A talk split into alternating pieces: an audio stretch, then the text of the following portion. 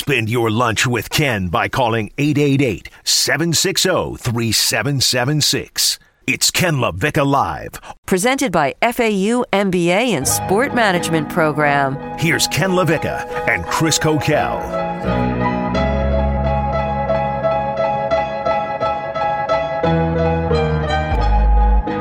Ryan Fitzpatrick is acting like he got screwed by the Dolphins. He's still talking about them. Ryan, move on. It's business. The Dolphins did nothing wrong. Ken LaVicka Live featuring Coquel, ending your work week here on ESPN 106.3. Don't forget on your smart speaker as well. Want to tell you about Florida Cash Home Buyers looking to sell your home the easy way? Well, Florida Cash Home Buyers. Florida Cash Home Buyers will buy your home in any condition or situation for cash. Selling your home to Florida Cash Home Buyers it's fast and easy, Coquel. No need to have a bunch of strangers walking through your home. That to me was the most annoying part of selling my previous house is that there was always strangers in the house, especially now during a pandemic.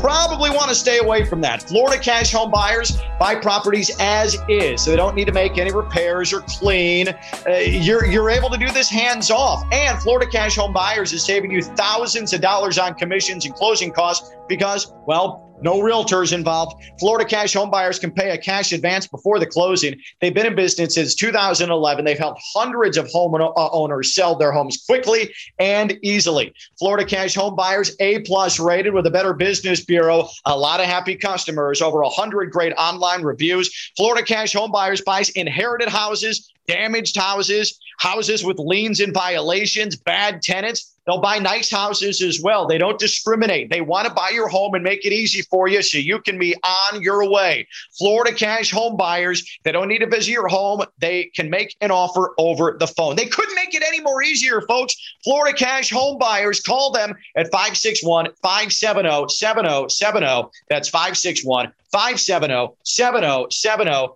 Florida cash home buyers. All right, Coquel. Uh, Ryan Fitzpatrick, I know that the NFL media loves him. I know that he's easy to like for fans. I like Ryan Fitzpatrick, but we're starting to get into jilted girlfriend territory here with Ryan Fitzpatrick and the Dolphins. And I got to be honest, it's a bit unbecoming.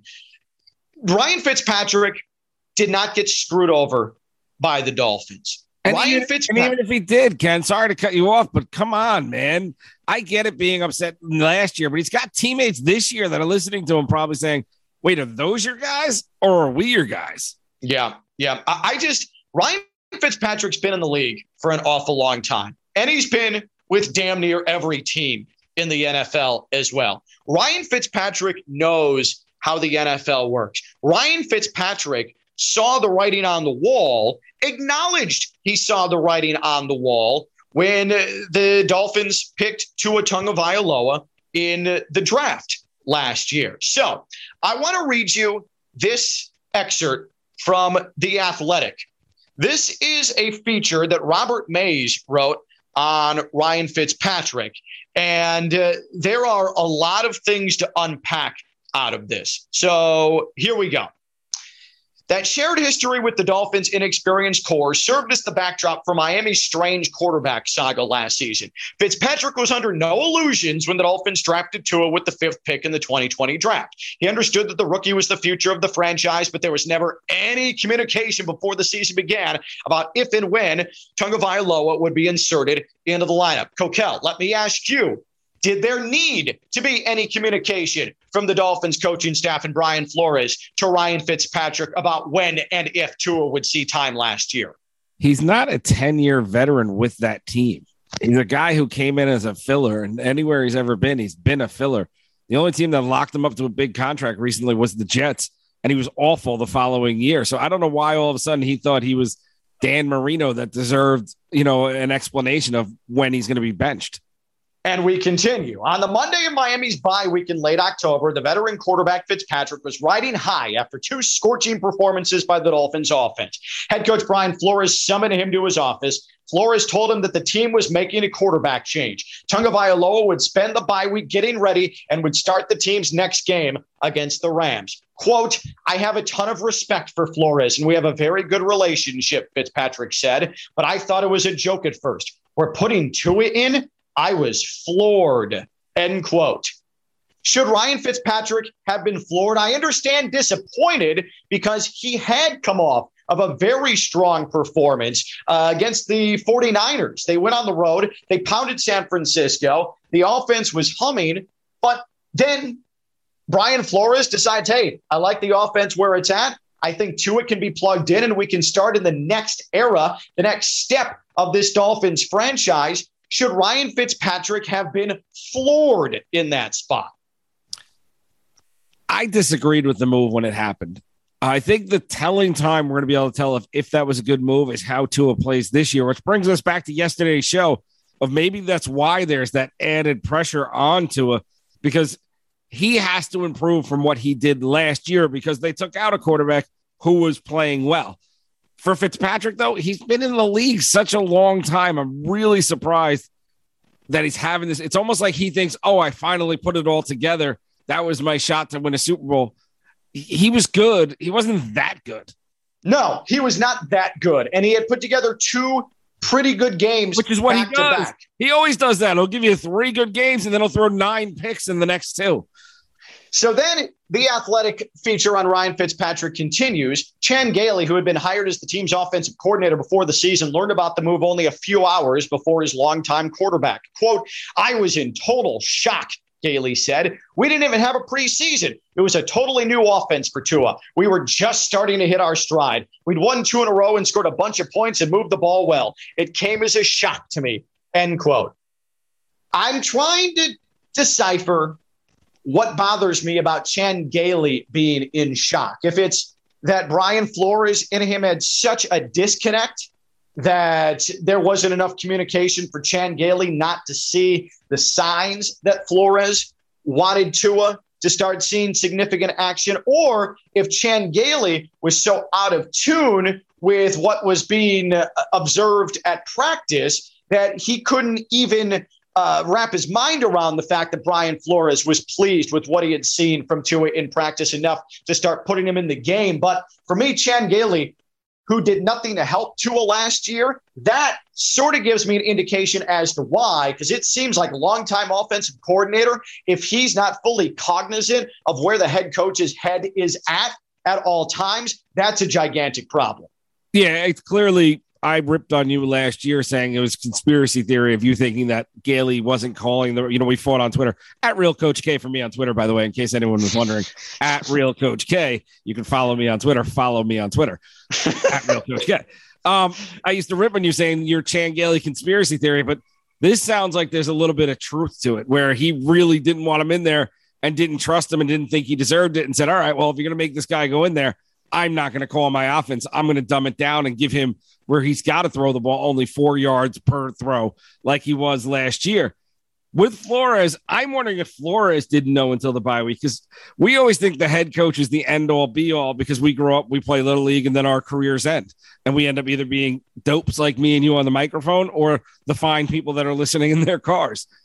But yeah, people in the business world of sports know that the head coach doesn't always make the decisions, and it may have come from the top of Tua is our future. Tua is our franchise. Tua is who we can market. We want Tua. So and, and, and, deal with it. And I'm not saying that Chan Gailey purposely torpedoed Tua, but there was clearly different play calling for Tua. Anybody with a brain who watched that knew that there was different plays being called, a different offense for Tua than there was for Ryan Fitzpatrick. And then finally, here's the quote from Fitzpatrick again. Quote, that was my team. I fought through the bleep with those guys. I get the way that the NFL works. I get it. But to have it happen the way it did, end quote. No, you don't get how the NFL works, apparently, Ryan Fitzpatrick. You don't get it. Like I said a couple of minutes ago, the Dolphins did not screw Ryan Fitzpatrick, but he's going into jilted lover phase here because his initial reaction was unbecoming. He went public with his disappointment right after it happened last year, if you recall. And now here we are, nine months after it took place, and he's still talking about it, even though he is now the starter in Washington. He has failed to move on. He's under delusions of grandeur about what that Dolphins team actually was and what he actually was last year. Tua was brought in to take over the reins of that team. Ryan Fitzpatrick was never going to be a long term option. And yes, Ryan Fitzpatrick played well uh, at times, but you're exactly right when you say that's been his MO in his career. String a couple of wins together, get into the discussion for a contract extension, a la the Jets, a la the Bills, and uh, all of a sudden, ah, look at Fitzpatrick. He's finally arrived. And then he devolves into the Ryan Fitzpatrick who throws interceptions all the time, makes bad decisions, and his team's middle out. That is what was eventually going to happen with the Dolphins. So if Brian Flores saw an up in practice to think that Tua was in a good enough spot to start getting reps, then if you really got the NFL and knew that that's how the league works, like Ryan Fitzpatrick says, well, Ryan, you would have reacted better. You would have been uh, much more mature about the whole thing and wouldn't be, because he hasn't outright said it, but Coquel, I think it's pretty, pretty clear he thinks that the Dolphins jobbed him here. And they may have, but again, he doesn't have the resume to be worried about that. He's never been good when he's the established starter. Eventually, that becomes who you are. Wherever he went, he did good when he was the fill in guy, the guy who came out of nowhere. Whenever he was the established starter, he was an average quarterback. And if you're an average quarterback in the future sitting on the bench, guess what? You're going to swap places, whether it's week four or week 14. Did the Dolphins wrong Ryan Fitzpatrick? Tweeted us at ESPN West Palm, at ESPN West Palm. Uh, Finhead tweets, no, but I only say no because he knew what he was getting into when he signed with Miami. He knew they were targeting a quarterback in the draft. He lived that life previously as a vet mentor to a rookie. He knew the clock was ticking, could argue against timing, but we knew it was coming for sure.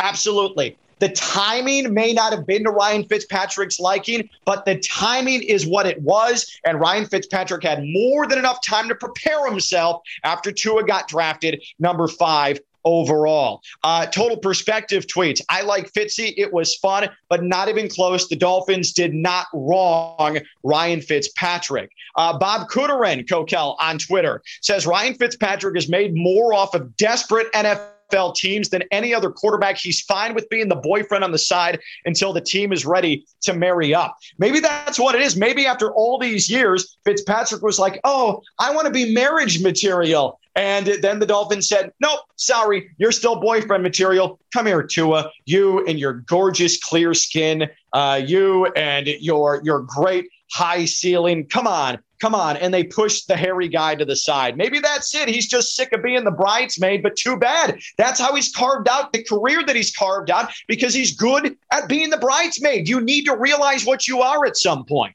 The party girl is fun, but eventually you want the long term security of the nice, sweet one.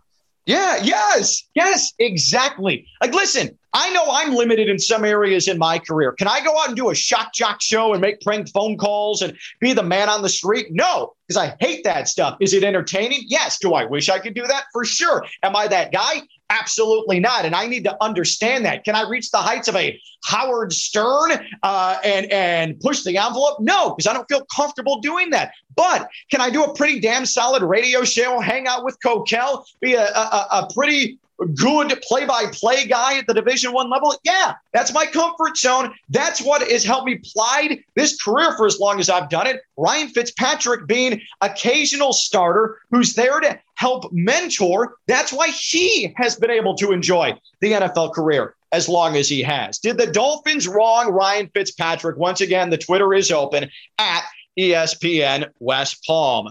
It's Ken LaVicka Live featuring Coquel here on ESPN 1063, the free ESPN app Friday edition. I am at home with my children because my wife decided to go out of town and daycare is closed. So I'm doing a show with the kids stomping around and yelling at one another. It's an abject disaster. Coquel is our COVID warrior. Who is Coquel? Uh, you're feeling better today. You're you're are you feeling better for the first time since Monday when you started getting the symptoms at least?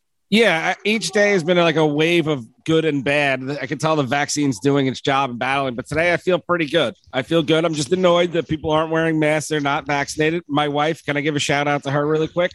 She, she's becoming an uh, American citizen today, and I don't get to be there because people decided they don't. Oh man. Oh man, I'm sorry to hear that, but that's awesome for for for your wife. That's big time. Congratulations. I had no idea actually. That's great. Although I worry a little bit now that she's becoming a citizen that uh, I may be in the garage for longer or maybe even out of the garage. I'm not, I'm not have, needed anymore.